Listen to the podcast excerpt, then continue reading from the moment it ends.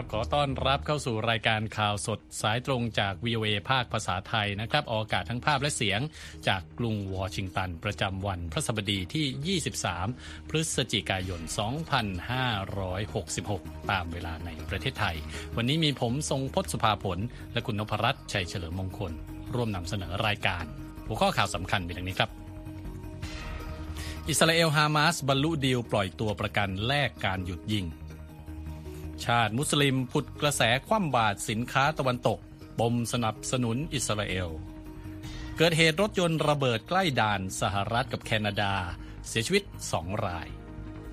ในส่วนเสริมข่าววันนี้นะครับ มีรายงานตรวจสอบข่าว คลิปวิดีโออุโมงกาซาทั้งจริงและปลอมทำชาวเน็ตสับสนจริงหรือไม่ สื่อและนักวิเคราะห์ห่วงปมไทย PBS ลบข่าวรัฐมนตรีไต้หวัน ส่งท้ายกันด้วยข่าว Blackpink รับพระราชทานเครื่องราชจาก King Charles แห่งอังกฤษ ติดตามรายงานเหล่านี้ได้จาก VOA ภาคภาษาไทย กรุงวอชิงตันครับ ครับข่าวใหญ่วันนี้นะครับก็เป็นเรื่องของอิสราเอลกับกลุ่มฮามาสเนี่ยได้มีการบรรลุ ข้อตกลงที่จะปล่อยตัวประกันแลกกับการหยุดยิงแล้วใช่ไหมครับคุณนพรัตน์ใช่ครับ อย่างที่คุณทรงพลพูดนะครับ ทั้งอิสราเอลและฮามาสได้บรรลุข้อตกลงดังกล่าว เพื่อแลกกับการหยุดยิง เป็นเวลา 4 วัน โดยการส่งตัวประกันกลุ่มแรก จะเกิดขึ้นเร็วที่สุดในวันพฤหัสบดีนี้ครับทางการกาตาที่เป็นตัวกลางการเจรจาเปิดเผยเมื่อวันพุธว่ากลุ่มฮามาสจะปล่อยตัวประกันที่เป็นผู้หญิงและเด็ก 50 คน ขณะที่อิสราเอลจะปล่อยตัว ผู้หญิงและเด็กปาเลสไตน์จำนวนหนึ่งที่ถูกคุมขังในเรือนจำอิสราเอลให้ครับ ข้อตกลงดังกล่าวมีขึ้นหลังจากการเจรจาเดินหน้ามาร่วมหลายสัปดาห์ครับนำทีมโดยกาตาร์สหรัฐ และอียิปต์อ้างอิงจากการเปิดเผยของเจ้าหน้าที่ระดับสูงของสหรัฐ ซึ่งระบุได้ว่าตัวประกันที่กลุ่มฮามาสจะปล่อยตัวนั้น มีชาวอเมริกัน 3 คนอยู่ด้วย ด้านประธานาธิบดีโจไบเดน ระบุในแถลงการณ์หลังอิสราเอลและฮามาสบรรลุข้อตกลงว่า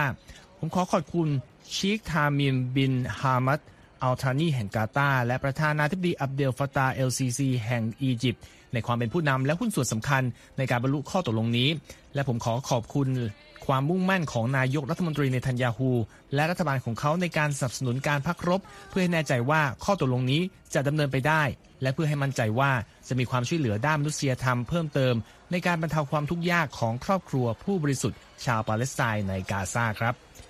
จ้าหน้าที่ระดับสูงในคณะทำงานของประธานาธิบดีไบเดนระบุด้วยว่า ผู้หญิงและเด็กกว่า 50 คนเป็นกลุ่มแรกที่ได้รับการปล่อยตัว และเป้าหมายสุดท้ายคือ การปล่อยตัวประกันทั้งหมดจากกาซาครับครับทางด้านรัฐมนรัฐบาลอิสราเอลก็บอกนะครับว่าจะขยายวันพักรบเพิ่มอีกครั้งละหนึ่งวันนะครับ หากว่ากลุ่มฮามาสยอมปล่อยตัวประกัน เพิ่มอีกทุกๆ 10 คน ทางนายกรัฐมนตรีเบนจามินเนทันยาฮูให้คำมั่นนะครับ จะนำตัวประกันทั้งหมดกลับมา ระหว่างที่ยืนยันกับคณะรัฐมนตรีอิสราเอลว่า เป้าหมายของอิสราเอลก็คือการจำการกำจัดกลุ่มฮามาสให้สิ้นซาก และให้แน่ใจว่ากลุ่มติดอาวุธนี้จะไม่เป็นภัยคุกคามต่ออิสราเอลอีกต่อไป ทางกาตาเพิ่มเติมนะครับ บอกว่าการเริ่มต้นการพักรบของอิสราเอลจะมีการประกาศออกมาในช่วงเช้าวันพฤหัสบดีนะครับและอาจขยายเวลามากกว่า 4 วัน การพักรบจะเปิดทางให้ขบวนความช่วยเหลือนั้นมุ่งหน้าเข้าไปในกาซาได้รวมทั้งเชื้อเพลิงสำหรับความช่วยเหลือด้านมนุษยธรรม จากที่ความช่วยเหลือถึงประชาชนกาซาได้อย่างจำกัดนะครับ เมื่อเทียบกับช่วงก่อนความขัดแย้งปะทุขึ้น บรรดาผู้นำโลกและตัวแทนรัฐบาลนานาชาติ แสดงความยินดีกับข้อตกลงนี้นะครับโดยโจเซฟ บอเรล เจ้าหน้าที่สูงสุดด้านนโยบายต่างประเทศของสหภาพยุโรป เรียกร้องให้ฮามาสปล่อยตัวประกันทั้งหมด เช่นเดียวกับรัฐมนตรีต่างประเทศฝรั่งเศสแคทเธอรีนโคโรนายินดีกับข้อตกลงนี้ และเรียกร้องให้ปล่อยตัวประกันฝรั่งเศสด้วยนะครับรัฐมนตรีต่างประเทศอังกฤษครับเดวิดคาเมรอนยกย่องข้อตกลงนี้ว่าเป็นขั้นตอนสำคัญสู่การบรรเทาความทุกข์ยากของครอบครัวตัวประกัน และแก้ไขวิกฤตด้านมนุษยธรรมในกาซานะครับ ส่วนโฆษกรัฐบาลทำเนียบเครมลินดิมิทรีเพสคอฟเรียกข้อตกลงนี้ว่าเป็นข่าวดีแรก ในความขัดแย้งที่ยืดเยื้อนี้นะครับ พูดถึงเรื่องของเออสงครามนะครับอิสราเอลฮามาสสิ่งหนึ่งที่เราพูดถึงกันมาตลอดก็คือ การเผยแพร่ข่าวทั้งจริง และข่าวลวงครับในโลกออนไลน์นะครับข่าวหนึ่งนะฮะหรือว่าเป็นภาพวิดีโอที่เราได้เห็นกันมาตลอดก็คือ ภาพอุโมงค์ครับที่บอกว่าเป็นอุโมงค์ของกลุ่มกาซาอ่ากลุ่มฮามาสในกาซานะครับแล้วก็มีมากมายเลยทั้งจริงและปลอมนะครับ อันนี้ก็มีการตรวจสอบโดยฝ่ายโพลีกราฟพูดถึงประเด็นนี้นะฮะครับว่าเอิ่มทำเรื่องนี้เนี่ยจริงหรือไม่อย่างไรนะครับใช่ครับคุณก็นพรัตน์เชิญ อย่างที่คุณทรงพจน์พูดนะครับ เป็นประเด็นที่ถูกยกตัวอย่างคือเรื่องของอุโมงค์ลับของกลุ่มฮามาสในกาซานะครับ ที่เขาบอกว่าเป็นส่วนหนึ่งของเครือข่าย ทางเดินแล้วก็บังเกอร์มากมายที่กินเนื้อที่ในกาซาไปถึงครับอิสราเอลด้วย ประเด็นที่ว่านี้นะครับก็ดูจากตัวอย่างที่เขาบอกมีชาวเน็ตบางคนเนี่ยนำคลิปเก่าๆ จากแหล่งอื่นมารีไซเคิลแล้วก็เอามาอ้างอย่างผิดๆว่าเป็นคลิปแสดงให้เห็นถึงอุโมงค์ดังกล่าวในกาซาแล้วก็กลายเป็นไวรัลอย่างรวดเร็ว อย่างในช่วงสามสัปดาห์ที่ผ่านมานะครับมีคลิปคลิปหนึ่งเนี่ยถูกเผยแพร่อย่างแพร่หลายครับผ่านแพลตฟอร์ม X นะครับครับ โดยคลิปที่ว่าเนี่ยเขาบอกว่าเป็นเอ่อฝีมือของผู้ใช้งาน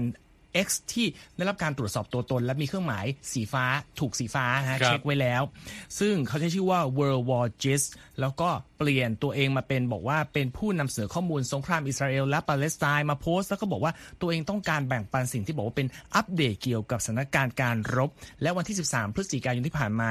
World War Gist ผู้ใช้งานคนนี้นะครับก็โพสต์คลิปวิดีโอที่เป็นภาพของเหมือนจากมอเตอร์ไซค์คันหนึ่งกำลังวิ่งผ่านอุโมงค์ไปเรื่อยๆนะครับโดยมีคำบรรยายว่านี่คือกาซาโดยฝีมือฮามาสอุโมงค์ขนาดใหญ่แล้วก็มีแฮชแท็ก Hamas terrorist Hamas is ISIS อิสราเอลกาซาปาเลสไตน์ไปนะครับพร้อมมีคำพูดที่อยู่ที่ตรงคลิปวิดีโออย่างที่เห็นในภาพว่า welcome to Gaza หรือขอต้อนรับสู่กาซานะครับ โพสต์นี้เขาบอกของคนนี้คนเดียวเนี่ยมีผู้มาชมกว่า 70,000 ครั้งครับนับเป็นหนึ่งใน 30 ทวีตเกี่ยวกับอุโมงค์กาซาที่มีคนติดตามมากที่สุดครับ มีมอเตอร์ไซค์ขับเข้าไปใน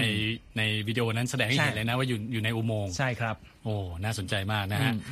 โพลิกราฟตรวจสอบคลิปนี้แล้วมีข้อมูลอะไรที่จะมาให้เราฟังกันก็บอกว่าพอคนนั้นออกปุ๊บสักพักหนึ่งก็มีผู้ใช้งาน X อีกรายหนึ่งที่เป็นเครื่องหมายเอ่อถูกสีฟ้าเหมือนกันนะครับ ใช้ชื่อว่ายาริมา619 ก็แชร์วิดีโอคลิปเดียวกันนี้นะครับ แต่จริงๆแล้วแชร์ไปก่อนตั้งแต่วันที่ 5 พฤศจิกายนนะครับ แล้วก็ใช้คำพูดเหมือนกันว่า นี่คือกาซาของคนคนนี้เนี่ยมีคนชมไปกว่า 230,000 ครั้งครับแล้วก็มีคนหนึ่งเป็นเอ่อผู้ใช้งาน X เหมือนกัน ชื่อนิฮาอัลชุกลา แชร์แบบคลิปในวันเดียวกันคนที่ 5พฤศจิกายน แล้วก็เขียนเหมือนกันว่าขอต้อนรับสู่กาซาอุโมงค์ภายในเมือง อุโมงค์ที่ไม่เป็นจุดสิ้นเป็นจุดไม่มีจุดสิ้นสุดเป็นที่อครัยู่บอาศัยของผู้ก่อการร้ายฮามาสและคุณนับล้านสามารถใช้ชีวิตอย่างปลอดภัยได้ที่นี่ คลิปคนนี้ก็มีคนชมไปอีกแสนสามหมื่นครั้ง แล้วก็มีคนใช้งาน TikTok ชื่อ World Gringo 2 3 DZ ก็ไปโพสต์ แต่โพสต์ตั้งแต่ 30 ตุลาคมคือก่อนทุกคนเลย คลิปของ TikTok เนี่ยไวรัลมากกว่า มีคนชมไปกว่า 10 ล้านครั้ง เขาบอกว่าคลิปอันเนี้ยของคนใช้งานคนเนี้ยมีผู้ชมสูงกว่าคลิปทุกคลิปที่เขาเคยโพสต์มาทั้งหมดเลย แล้วก็ทางโพลิกราฟก็ตรวจสอบไปก็พบว่าก็มีคนตามเอาคลิปของคุณคนเนี้ยไปแชร์ใน TikTok อีกหลายต่อหลายครั้ง แล้วก็บอกว่านี่เป็นวิดีโอจากฉนวนกาซา มีคนเอาไปแชร์ที่อื่นด้วยนะ คุณคุณครับโพส YouTube ก็ไป Facebook ก็ไป สื่อสังคมออนไลน์อื่นไปหมด Instagram ก็ไปฮะ ครับ ก็ จริง ๆ แล้วก็คือไม่ใช่อุโมงค์ในกาซาหรือไม่ใช่ฮะเพราะว่าไม่ใช่โอเค คราวนี้เนี่ยเอ่อสิ่งที่หลายคนสงสัยคือคลิปนี้เนี่ยมาจากไหนนะฮะแหล่งที่มาอย่างไร เขาบอกว่าคลิปนี้มันปรากฏตัวขึ้นมาตั้งแต่ก่อนจะเกิดความขัดแย้งระหว่างฮามาสกับอิสราเอลคือสงครามครั้งนี้เมื่อ 7 ตุลาคมนะฮะมีการโพสต์เป็นเวอร์ชันยาวกว่าที่เห็นด้วย เขาบอกว่าแต่สิ่งที่น่าสนใจคือไม่มีการเอ่อระบุจุดที่ตั้งทางภูมิศาสตร์ของเอ่อตัวคลิปนี้ครับทางโพลิกราฟตรวจสอบไปเนี่ยก็พบว่าคนที่โพสต์ครั้งแรกเนี่ยเป็นผู้ใช้งานอินสตาแกรมคนหนึ่งชื่อคิลเลียนโมเรโนบอกว่าตัวเองเป็นผู้ผลิตเนื้อหาด้านดิจิทัลแล้วก็เป็นนักขี่มอเตอร์มอเตอร์ไซค์ประจนภัยตัวยงเลย ตัวโมเรโน่น่ะก็ไม่ได้บอกหรอกว่าคลิปเนี้ยถ่ายที่ไหน แต่ตรวจสอบแล้วเขาบอกว่ามันเหมือนกับคลิปที่หาทางดูทาง YouTube ได้ เป็นคลิปคลิปของเหมืองที่ชื่อ Reward Mine เป็นเหมืองร้างครับพื้นที่อยู่ในรัฐแคลิฟอร์เนียนะครับครับแล้วก็ในเหมืองเนี้ยมันมีเส้นทางที่ มอเตอร์ไซค์สามารถวิ่งผ่านได้จริงนะครับ แล้วก็มีผู้ใช้งานสื่อสังคมออนไลน์หลายคน ก็นำคลิปพวกเนี้ยมารีไซเคิลแล้วก็อ้างต่อไปว่านี่คือกาซานี่คือกาซาครับ อืมครับนี่ถ้าดูในวิดีโอก็จะเห็นนะฮะขี่มอเตอร์ไซค์เข้าไปในอุโมงค์ซึ่งมีความยาวมากนะครับครับแล้วการตรวจสอบกรณีนี้คุณนพรัตน์ขัดแย้งกับประเด็นที่มีรายงานว่ามีอุโมงค์เป็นเครือข่ายมากมายอยู่ใต้ฉนวนกาซาจริงหรือไม่อย่างไร ก็ทางโพลีกราฟก็ยืนยันนะครับว่า การพิสูจน์ว่าคลิปพวกนี้เป็นของปลอม ไม่ได้เป็นการปฏิเสธว่าฮามาสไม่มีเครือข่ายอุโมงค์อยู่ใต้กาซาจริงนะครับครับเพราะว่าเอ่อเมื่อปลายเดือนตุลาคมที่ผ่านมานะครับโมฮัมหมัดบาการี เป็นหัวหน้าคณะเจ้าหน้าที่ของกองทัพอากาศอิหร่าน ซึ่งเป็นหน่วยที่สนับสนุนฮามาสอย่างเต็มที่นะครับ ออกครัมาบบอกเองว่า มีอุโมงค์ต่างๆเนี่ยที่ความยาวความยาวรวมกันถึงกว่า 400 กิโลเมตร แล้วก็มีบางส่วนถูกออกแบบมาให้รองรับการใช้งานของพวกพาหนะเช่นมอเตอร์ไซค์หรือพาหนะขนาดใหญ่ได้ด้วย อิสราเอลก็ประเมินนะครับว่าอุโมงค์ฮามาสนั้นน่าจะมีเอ่อมากถึง 1,300 จุดในพื้นที่ฉนวนกาซาซึ่งเอ่อเป็นพื้นที่ที่ไม่มีขนาดใหญ่นะครับ คือกว้าง 10 กิโลเมตร ยาว 41 กิโลเมตร แต่มีอุโมงค์เยอะขนาดนั้นอยู่ ก็มีฝ่ายที่ออกมายืนยันว่ามีอุโมงค์เพียงแต่ว่าคลิปที่เราเห็นตามไวรัลมันไม่ใช่คลิปของอุโมงค์ที่ว่าครับ ครับผมอืมขอบคุณครับ เป็นข้อมูลที่น่าสนใจนะฮะชัดเจนมากที่คุณนพรัตน์นะฮะนำมาจากฝ่ายโพลิกราฟของ VOA มาเสนอกันนะครับ คุณผู้ฟังสามารถเข้าไปอ่านนะฮะรายละเอียดเรื่องนี้นะครับรวมทั้งชมวิดีโออุโมงค์ที่ว่านี้นะฮะทางเว็บไซต์ voa thai com รวมทั้งสื่อสังคมออนไลน์ต่างๆ ของเรานะครับ Facebook Twitter Instagram แล้วก็ YouTube ครับ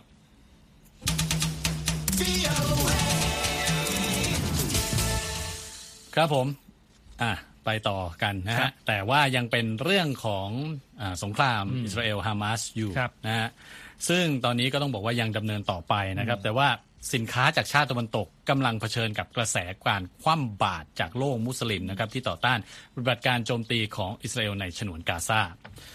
ร้านสาขาของสินค้าจากตะวันตกในประเทศมุสลิมหลายประเทศนะครับ เช่นอียิปต์และจอร์แดนได้รับผลกระทบจากกระแสคว่ำบาตรดังกล่าว เช่น ลูกค้าหันไปใช้ร้านทางเลือกอื่นในท้องถิ่นแทน แล้วก็มีสัญญาณนะครับว่ากระแสนี้กำลังลุกลามไปยังชาติอาหรับอื่นๆ รวมทั้งคูเวตและโมร็อกโกด้วยบริษัทบางแห่งนะครับที่ตกเป็นเป้าของการคว่ำบาตรครั้งนี้ส่วนใหญ่ถูกวิจารณ์ว่าแสดงจุดยืนสนับสนุนอิสราเอลอย่างชัดเจน และบางบริษัทถูกกล่าวหาว่ามีความเชื่อมโยงทางการเงินกับอิสราเอลด้วย ที่อียิปต์นะครับ ซึ่งประชาชนถูกจำกัดการชุมนุมประท้วงตามท้องถนน ดูเหมือนการแสดงจุดยืนด้วยการต่อต้านสินค้าจากตะวันตกจะกลายเป็นวิธีที่ผู้คนนิยมนำมาใช้นะครับ ลูกจ้างร้านแมคโดนัลล์แห่งหนึ่งในอียิปต์นะครับบอกว่ายอดขายของร้าน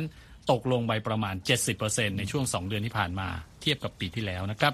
ส่วนที่จอแดนผู้ประท้วงบางคนใช้วิธีเดินเข้าไปในร้านแมคโดนัลล์หรือ Starbucks แล้วประกาศให้ลูกค้าในร้านอย่าใช้บริการที่นั่น ที่คูเวตบ้างนะครับ ร้านไก่ทอด KFC และร้านแมคโดนัลล์หลายแห่งแทบไม่มีลูกค้าเดินเข้าร้านขณะที่ลูกจ้างร้าน Starbucks แห่งหนึ่งในเมืองราบัตโมร็อกโกกล่าวว่าลูกค้าลดลงไปมากในสัปดาห์นี้นะครับ หลายคนคงสงสัยว่าทำไมถึงเกิดปัญหาหรือว่ากระแสต่อต้านร้านเหล่านี้นะครับผู้ประท้วงบางคนเขาบอกว่าบริษัท Starbucks ยื่นฟ้องต่อสมาชิกสาภาพแรงงานผู้หนึ่งที่โพสต์เกี่ยวกับความขัดแย้งระหว่างอิสราเอลกับฮามาสส่วนแมคโดนัลล์ตกเป็นเป้าหลังจากที่สาขาในอิสราเอลประกาศ ให้อาหารฟรีแก่ทหารในกองทัพอิสราเอลนะครับ แต่เมื่อเดือนที่แล้วบริษัทฟาสต์ฟู้ดแมคโดนัลล์มีแถลงการปฏิเสธคำกล่าวหานะครับว่าทางบริษัทมีจุดยืนสนับสนุนอิสราเอลในสงคราม ขณะที่สาขาแมคโดนัลล์ในอียิปต์ก็ประกาศบริจาคเงิน 20 ล้านปอนด์อียิปต์ให้แก่กาซานะครับ นอกจากประเทศอาหรับเหล่านี้แล้วนะครับ กระแสต่อต้านสินค้าตะวันตกยังกระจายไปในหลายประเทศที่ประชากรส่วนใหญ่เป็นมุสลิม และสนับสนุนปาเลสไตน์ด้วย เช่นที่มาเลเซียนะครับลูกจ้างร้านแมคโดนัลล์ในเมืองปุตราจายาบอกว่าจำนวนลูกค้าของร้านตกลงไปประมาณ 20%ขณะที่บริษัทรับส่งผู้โดยสาร Grab เผชิญกับเสียงต่อต้านเช่นกันหลังจากที่ภรรยาของ CEO ออกมาบอกว่าชอบประเทศอิสราเอลมาก ระหว่างที่เธอ เดินทางไปท่องเที่ยวที่นั่นครับอืมครับ นี่ก็เป็นกระแสข่าวต่างๆ ที่เกิดขึ้นจากความขัดแย้งในตะวันออกกลางนะครับครับ ขยับมาที่ประเด็นที่เกี่ยวกับรัสเซียกันบ้างครับ อันนี้เป็นสิ่งที่น่าสนใจมากเพราะว่าประธานาธิบดีวลาดิเมียร์ปูตินขึ้นเวทีประชุม G20 แบบออนไลน์นะครับจัดขึ้นในวันพุธ แล้วก็บอกว่าเป็นเรื่องจำเป็นที่จะต้องมีการคำนึงคำนึงถึงหาทางหนทางยุติ สิ่งที่บอกเป็นโศกนาฏกรรมของสงครามในยูเครนและย้ำว่ารัฐบาลมอสโกนั้นก็ไม่เคยปฏิเสธที่จะเข้าร่วมการเจรจาสันติภาพกับรัฐบาลกรุงเคียบด้วยครับ ผู้นำรัสเซียเข้าร่วมประชุม G20 ครั้งนี้ที่อินเดียเป็นเจ้าภาพนะครับ แล้วก็เป็นครั้งแรกครับที่ได้กล่าวถึงประเด็นยูเครน ตั้งแต่สงครามปะทุขึ้นมาเมื่อต้นปีก่อน โดยประธานาธิบดีปูตินกล่าวว่า ผู้นำกลุ่ม G20 บางคนก็กล่าวว่ารู้สึกตกใจกับสิ่งที่บอกว่าเป็นการลุกรานยูเครนของรัสเซียที่ยังดำเนินอยู่ด้วย ผู้นำรัสเซียให้ความเห็นครับว่าแน่นอนอยู่แล้วว่ากิจกรรมทางการทหารก็คือโศกนาฏกรรมเสมอ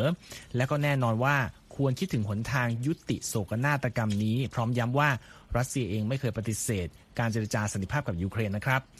การตัดสินใจของปูตินที่จะส่งทหารเข้ามาในยูเครนเมื่อเดือนกุมภาพันธ์ปี 2022 ก็ได้นำมาสู่วิกฤต ความขัดแย้งที่นองเลือดที่สุดในยุโรป ตั้งแต่สงครามโลกครั้งที่สองครับและเป็นการเผชิญหน้าอันเลวร้ายที่สุดระหว่างรัสเซีย และชาติตะวันตก นับตั้งแต่สิ้นสุดสงครามเย็นด้วยนะครับเจ้าหน้าที่ระดับสูงของรัฐบาลมอสโกกล่าวเมื่อวันอังคารครับว่ารัสเซียน่ะไม่สามารถอยู่ร่วมกับรัฐบาล ชุดปัจจุบันของกรุงเคียฟได้ และจะเดินหน้าสิ่งที่รัสเซียเรียกว่าเป็นปฏิบัติการพิเศษทางการทหารในยูเครนต่อไปด้วยยูเครนเองก็ให้คำมั่นครับว่าจะต่อสู้ไปจนกว่าทหารคนสุดท้ายของรัสเซียจะออกมาจากดินแดนยูเครน และชาติตะวันตกก็ย้ำถึงการสนับสนุนรัฐบาลกรุงเคียฟอย่างไม่ย่อหย่อนด้วย รัสเซียนะครับเข้าควบคุมพื้นที่เกือบหนึ่งในห้าของยูเครนนะครับแล้วก็อ้างว่าดินแดนต่างๆ ตามแนวที่ติดกับแคว้นไครเมีย ที่รัสเซียผนวกเข้ากับตนเมื่อปี 2014 เป็นส่วนหนึ่งของตนแล้ว ขณะที่ภารกิจโต้กลับทางการทหารของยูเครน ยังไม่สามารถยึดคืนพื้นที่ได้อย่างมีนัยสำคัญในปีนี้ด้วย ก่อนหน้านี้ประธานาธิบดีปูตินก็ไม่เข้าร่วมการประชุม G20 ทั้งที่อินเดียและอินโดนีเซียครับ แล้วก็ส่งรัฐมนตรีต่างประเทศเข้าร่วมประชุมแทน ขณะที่ครั้งสุดท้ายที่ประธานาธิบดีปูตินเข้าร่วมการประชุม G20 ด้วยตนเองนั้นก็คือที่ญี่ปุ่นเมื่อปี 2019 ครับคุณทรงพจน์ครับผม มากันต่อกันที่ข่าวใหญ่ในอเมริกานะครับ คุณนพรัตน์ครับเกิดเหตุรถยนต์คันหนึ่งนะครับระเบิดบนสะพานเรนโบว์ที่น้ำตกในแองการานะครับซึ่งเชื่อมระหว่างพรมแดนของสหรัฐกับแคนาดาทำให้เจ้าหน้าที่ต้องประกาศปิดด่านข้ามแดน 4 จุด ระหว่างรัฐนิวยอร์กกับแคนาดานะครับ สื่อ Fox News รายงานว่ามีผู้เสียชีวิต 2 คนในรถยนต์คันที่เกิดระเบิด และเจ้าหน้าที่ตระเวนพรมแดนได้รับบาดเจ็บหนึ่งคน ขณะที่สื่อ CNN ยืนยันเช่นกันว่ามีผู้เสียชีวิต 2 คน อย่างไรก็ตามรายละเอียดของเหตุการณ์นี้ยังสับสนนะครับ สื่อท้องถิ่นในแองการาเกษตรรายงานอ้างคำพูดของเจ้าหน้าที่ว่า รถยนต์ดังกล่าวพุ่งเข้าใส่ด่านตรงพรมแดนบนสะพานเรนโบว์และชนแผงกั้นกลางถนนก่อนที่จะเกิดระเบิดขึ้นนะครับ สำนักงานผู้ว่าการรัฐนิวยอร์กแคที่โฮคูกล่าวว่าหน่วยเฉพาะกิจด้านการก่อการร้าย ของสำนักงานสืบสวนกลางสหรัฐหรือ FBI เข้าไปตรวจสอบเหตุการณ์นี้แล้วนะครับ และก็ได้ประกาศปิดด่านทั้ง 4 จุดที่เชื่อมระหว่าง 2 ประเทศด้วยนะครับ นอกจากนี้ก็ยังมีการเพิ่มมาตรการรักษาความปลอดภัยตามสนามบินและสถานีรถไฟในบริเวณนั้น ซึ่งเป็นของสำนักงานการรถไฟในแองการาฟอนเทรียนะครับ โฆษกทำเนียบขาวบอกว่ากำลังมีการติดตามสถานการณ์ที่เกิดขึ้นอย่างใกล้ชิดนะครับ คุณนพรัตน์ครับจากประเด็นที่สหรัฐนะครับ มาประเด็นที่บ้านของเรากันบ้างคุณทรงพครัจบน์เพราะว่าผู้สังเกตการณ์แล้วก็นักข่าวรวมทั้งนักวิชาการต่างๆ ก็ออกมาวิจารณ์กรณีที่สถานีข่าวไทย PBS ลบบทสัมภาษณ์รัฐมนตรีต่างประเทศไต้หวัน หลังจากสถานทูตจีนออกมาแสดงความไม่พอใจ สะท้อนความต้องการคุมสื่อในประเทศอื่นของรัฐบาลปักกิ่งนะครับ โดยเมื่อวันที่ 3 พฤศจิกายนที่ผ่านมาโอ้ ต้องมาติดตามดูบรรยากาศนะครับว่าเกิดอะไรขึ้นครับ Thank you, Minister Wu, for joining me in this exclusive talk on Thai PBS. And it's such an honor to. นี่คือภาพที่องค์การกระจายเสียงและแพร่ภาพสาธารณะแห่งประเทศไทยหรือว่าไทย PBS ได้เผยแพร่ออกมาเมื่อวันที่ 3 พฤศจิกายนนะครับ เป็นบทสัมภาษณ์โจเซฟอู่ รัฐมนตรีว่าการกระทรวงการต่างประเทศไต้หวัน โดยรัฐมนตรีอู่ได้วิจารณ์จีน ในกรณีการกดดันให้ไต้หวันกลับไปรวมกับจีนแผ่นดินใหญ่ และเนื้อหาดังกล่าว ถูกเผยแพร่ไปในแพลตฟอร์ม YouTube เช่นกัน ต่อมาวันที่ 11 พฤศจิกายนสถานทูตจีนประจำกรุงเทพมหานคร เผยแพร่แถลงการณ์บนช่องทาง Facebook ที่วิจารณ์บทสัมภาษณ์ดังกล่าว โดยเรียกรัฐมนตรีอู่ว่าเป็นผู้แบ่งแยกดินแดน และสิ่งที่เขาพูดนั้นเป็นคำพูดที่ไร้สาระไม่คุ้มค่าที่จะหักล้างครับ ไม่นานหลังจากมีแถลงการออกมานะครับ บทสัมภาษณ์ของรัฐมนตรีไต้หวันในสื่อไทย PBS ก็หายไปจากช่อง YouTube ของสถานี โดยไม่มีการชี้แจงใด ๆ ด้านกรรมธิการต่างประเทศแห่งวุฒิสภา ออกแถลงการเมื่อวันที่ 21 พฤศจิกายน เอ่ยถึงบทสัมภาษณ์ของรัฐมนตรีอู่ในไทย PBS อย่างเฉพาะเจาะจง และแสดงความไม่สบายใจต่อกรณีดังกล่าว เนื่องจากอาจกระทบกับความสัมพันธ์ระหว่างไทยและจีนครับทางกรรมธิการยังเรียกร้องให้ทุกภาคส่วนยึดมั่นในหลักการจีนเดียว และรักษาไว้ซึ่งความสัมพันธ์อันดีระหว่างกัน และยึดมั่นในถ้อยคำที่ว่า จีนไทยไม่ใช่อื่นไกลพี่น้องกัน ด้านรัฐมนตรีอู่แสดงความเห็นผ่านสื่อสังคมออนไลน์ X ครับเกี่ยวกับการลบบทสัมภาษณ์ดังกล่าว โดยระบุว่าการที่จีนวิจารณ์สื่อไทยนั้น ถือเป็นเรื่องตลกและกล่าวด้วยว่า จีนติดอันดับที่ย่ำแย่ที่สุดในเรื่องเสรีภาพสื่อ แต่มาสั่งสอนสื่อในไทยว่าจะมีเสรีภาพได้อย่างไรครับ คุณทรงพจน์ครับ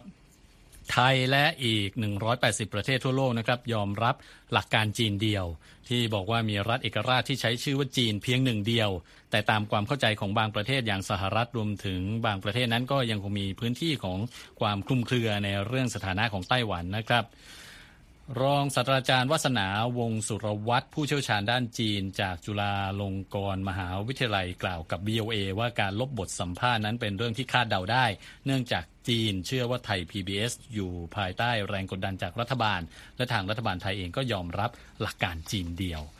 ส่วนเจมิมาสไตฟิลนะครับบรรณาธิการใหญ่จากกลุ่ม Index on Censorship ซึ่งเป็นองค์กรด้านเสรีภาพการแสดงออกมองว่าการระงับการเผยแพร่เนื้อหาของไทย PBS นั้น สร้างความเสียหายให้แก่ประเทศไทย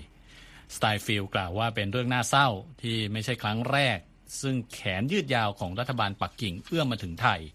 และบอกได้ว่าสิ่งที่จีนทำครั้งนี้เข้ากับรูปแบบการแทรกแซงสื่อในประเทศอื่นๆ เพื่อควบคุมการนำเสนอเนื้อหานะครับบรรณาธิการใหญ่จาก Index on Censorship ยกตัวอย่างเหตุการณ์เมื่อปี 2020 นะครับ ที่จีนเรียกร้อง ให้หนังสือพิมพ์ในเดนมาร์กออกมาขอโทษ ในกรณีการ์ตูนที่เกี่ยวกับโควิด -19 นอกจากนั้นยังมีนักข่าวชาวดัชอีกหนึ่งราย ระบุในปี 2023 ว่าเธอตกเป็นเป้าการโจมตี โดยมีจุดมุ่งหมายเพื่อไม่ให้เธอรายงานข่าวเกี่ยวกับการคุกคาม จากรัฐบาลจีนที่เกิดขึ้นในต่างแดนนะครับ ข้อมูลจากรายงานประจำปี คศ 2022 ขององค์กร Freedom House บอกว่าจีนได้พยายามเข้ามามีอิทธิพลกับสื่อในประเทศประชาธิปไตย 18 จาก 30 ชาติที่มีการทำการศึกษานะครับ แต่ไทยไม่ได้อยู่ในกลุ่มกรณีศึกษาข้างต้น ทางด้านประวิทย์โรจนะโรจนะพฤกนะครับ นักข่าวจากสำนักข่าวข่าวสดอังกฤษ สื่อภาษาอังกฤษที่อยู่ในกรุงเทพมหานครบอกว่าการลบบทสัมภาษณ์ของไทย PBS นั้นเป็นเรื่องที่น่ากังวล และจะมีผลต่อความไว้เนื้อเชื่อใจที่สื่อและชาวไทยที่ยึดมั่นในประชาธิปไตยมีต่อจีนด้วยนะครับ นั่นก็เป็น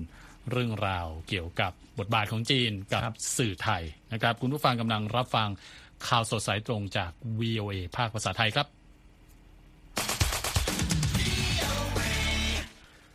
ครับเข้าสู่ช่วงข่าวธุรกิจบ้างนะครับครับ คุณนพรัตน์ไปกันที่ดัชนีหุ้นกันก่อน ดาวโจนส์วันนี้เพิ่มขึ้น 185 จุด ปิดที่ 35,273 จุด Standard Poor's นะครับเพิ่มขึ้น 18 จุด ปิดที่ 4,557 จุด ส่วน NASDAQ เพิ่มขึ้น 66 จุด ปิดที่ 14,266 จุดนะครับส่วนรักเอ่ออัตราแลกเปลี่ยนวันนี้ 1 ดอลลาร์แลกได้ 35 บาท 26 สตางค์นะครับครับไปต่อกันที่เรื่องของราคาน้ำตาลกันบ้างคุณคนรับพรัตน์สิ่งจำเป็นในครัวเรือนนะครับ ราคาน้ำตาลในตลาดโลกเนี่ยพุ่งขึ้นสูงถึง 55%ในช่วง 2 เดือนที่ผ่านมาแล้วนะครับสืบเนื่องมาจากผลผลิตการเกษตรที่ตกต่ำเพราะการเปลี่ยนแปลงของสภาพภูมิอากาศตามรายงานของสื่อ AP ครับ ปัจจุบันราคาซื้อขายน้ำตาลอยู่ที่ระดับสูงสุดตั้งแต่ปี 2011 มาครับ หลังจากที่ปริมาณน้ำตาลในตลาดโลกลดลง เพราะอากาศแห้งแล้งในเอเชีย โดยเฉพาะในอินเดียและไทย ซึ่งเป็นผู้ส่งออกน้ำตาลรายใหญ่อันดับ 2 และอันดับ 3 ของโลกครับ ซึ่งนี่ก็ถือเป็นปัจจัยลบล่าสุดต่อปัญหาการขาดแคลนอาหารในประเทศกำลังพัฒนาต่างๆนะครับ ซึ่งเกิดจากทั้งภัยธรรมชาติ แล้วก็สงครามในหลายพื้นที่ด้วย ด้านองค์การอาหารและการเกษตร แห่งสหประชาชาติหรือ FAO คาดการว่าผลผลิตน้ำตาลโลกจะลดลง 2%ในฤดูกาล 2023-2024 ซึ่งก็จะถือเป็นประมาณปริมาณราว3ล้าน5แสนตันครับ ขณะที่ปริมาณน้ำตาลสำรองทั่วโลกลดลงไปอยู่ที่ระดับต่ำสุด นับตั้งแต่ปี 2009 มาครับ ผู้เชี่ยวชาญเชื่อว่าสาเหตุหนึ่งที่ทำให้ผลผลิตน้ำตาลตกต่ำก็คือปรากฏการณ์เอลนิโยที่ทำให้เกิดการเปลี่ยนแปลงลักษณะภูมิอากาศโลก และก่อให้เกิดภัยธรรมชาติหลายอย่าง เช่นน้ำท่วมและภัยแล้งด้วยครับ ที่อินเดียนะครับภัยแล้งเมื่อช่วงกลางปี ส่งผลให้ผลผลิตอ้อยลดลง แล้วก็ทำให้ปริมาณการผลิตน้ำตาลลดลงตามไป 8%ในปีนี้ อ้างอิงจากสมาคมโรงน้ำตาลอินเดีย แล้วก็ทำให้อินเดียต้องจำกัดการส่งน้ำตาล เพื่อรองรับการบริโภคในประเทศไปแล้วครับคุณสงพจน์กลับมาในส่วนของประเทศไทยบ้างนะครับ นายนาราทิพย์อนันตสุข หัวหน้าสำนักงานสหพันธ์ชาวไร่อ้อยแห่งประเทศไทยบอกว่าปรากฏการณ์เอลนินโยส่งผลกระทบต่อทั้งปริมาณและคุณภาพของผลผลิตอ้อยนะครับ คาดว่าจะมีอ้อยถูกส่งเข้าโรงน้ำตาลเพียง 76 ล้านตันในปีนี้ เทียบกับ 93 ล้านตันนะครับ ทางด้านกระทรวงการเกษตรสหรัฐคาดการณ์ว่าผลผลิตน้ำตาลของไทยในเดือนตุลาคมนั้นลดลง 15%ด้วยกัน รัฐบาลไทยได้นำมาตรการควบคุมราคาปลีกน้ำตาลมาใช้เป็นครั้งแรกในรอบ 5 ปีนะครับ ซึ่งก็แน่นอนนะฮะอาจจะทำให้เกษตรกรจำนวนมากลดการปลูกอ้อยลง เคลลี่กูลารีนะครับนักวิเคราะห์แห่ง Grow Intelligence เชื่อว่าบราซิล ซึ่งเป็นผู้ส่งออกน้ำตาลรายใหญ่ที่สุดในโลก จะสามารถเพิ่มผลผลิตน้ำตาลได้มากขึ้น ราว 20%ในปีหน้า และจะสามารถอุดช่องว่างส่วนที่หายไปจากเอเชียได้ในช่วง ปลายปี 2024 นะครับ แต่ว่าที่น่ากังวลก็คือในช่วงไม่กี่เดือนจากนี้นะฮะ เพราะจะมีหลายประเทศที่ได้รับผลกระทบต่อเนื่องจากราคาที่สูงขึ้น โดยเฉพาะประเทศยากจนในแอฟริกาที่ต้องนำเข้าน้ำตาลเพื่อใช้ในการทำอาหารต่างๆนะครับครับณนพรัตน์อะไปส่งท้ายกันวันนี้อืมข่าวเป็นเบาๆสวยๆ ใช่ใช่เรื่องของวงการบันเทิงบ้าง ครับก็อาจจะเห็นนะครับว่า สมเด็จพระเจ้าชาร์ลส์ที่ 3 นะครับ ทรงพระราชทานเครื่องราชอิสริยาภรณ์จากกวัด British หรือ Member of the Order of the British Empire ให้แก่สี่สาวสมาชิกวง Blackpink ตามการเปิดเผยของสำนักพระราชวังปักบักกิงแฮมนะครับครับ ในโอกาสนี้นะครับ สมเด็จพระเจ้าชาร์ลส์ที่ 3 แห่งราชวงศ์อังกฤษ ทรงมีพระราชปฏิสันถานกับเจนนี่ จีซู ลิซ่า และโรเซ่สี่สาวแห่ง Blackpink ในพิธีดังกล่าวด้วย โดยทรงตรัสกับทั้งสี่ว่า มันน่ามหัศจรรย์ยิ่งที่พวกคุณยังคงคุยกันตลอดหลายปีที่ผ่านมา แล้วก็ทรงตรัสได้ว่าข้าพเจ้าหวังว่าจะมีโอกาสได้เห็นพวกคุณแสดงสดสักครั้งหนึ่งครับสำนักพระราชวังอังกฤษระบุว่าสมาชิกวง Blackpink ได้รับเครื่องราชอิสริยาภรณ์จักรวรรด ิบริติช ในบทบาทของผู้สนับสนุน COP26 สำหรับการประชุมสุดยอดสภาพภูมิอากาศของสหประชาชาติที่จัดขึ้นที่เมืองกลาสโกในปี 2021 ครับ วงแบล็คพิงก์ก็เพิ่งจะสร้างประวัติศาสตร์หน้าใหม่เมื่อเดือนกรกฎาคมในฐานะวงเคป๊อปกลุ่มแรก ในเทศกาลดนตรีสำคัญของสหราชอาณาจักร แล้วก็ขึ้นเวทีเทศกาลฤดูร้อน BST Hyde Park ในใจกลางกรุงลอนดอน ต่อหน้า ผู้ชมกว่า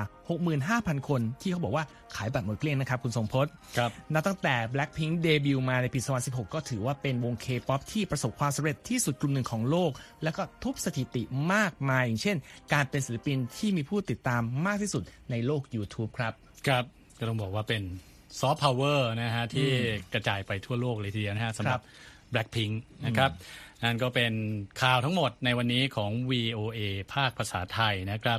ผมทรงพศภาผล และคุณนพรัตน์ชัยเฉลิมมงคล ต้องลาไปก่อนครับ สวัสดีครับ สวัสดีครับ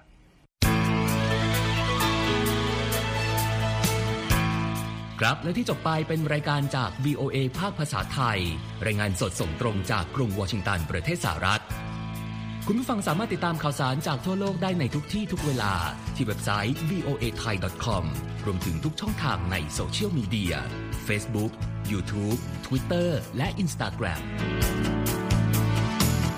เริ่มต้นวันด้วยการอัปเดตข่าวสารจากทั่วโลก ผ่านรายการข่าวสดสายตรงจาก VOA ภาคภาษาไทย และสุดสัปดาห์กับ VOA ทั้งยังเรียนรู้เรื่องราวทางวัฒนธรรม และไลฟ์สไตล์ผ่านรายการภาษาอังกฤษแบบอเมริกันของเรา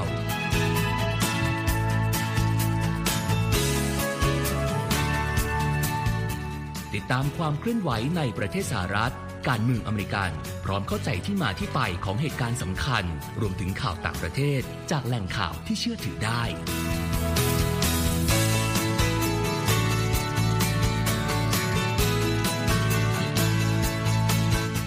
นอกจากนี้ VOA ยังมีบทสัมภาษณ์และคอนเทนต์แบบ Exclusive จากบุคคลที่น่าสนใจหลากหลายวงการ และยังมีเรื่องราวของคนไทยในประเทศสหรัฐอีกด้วย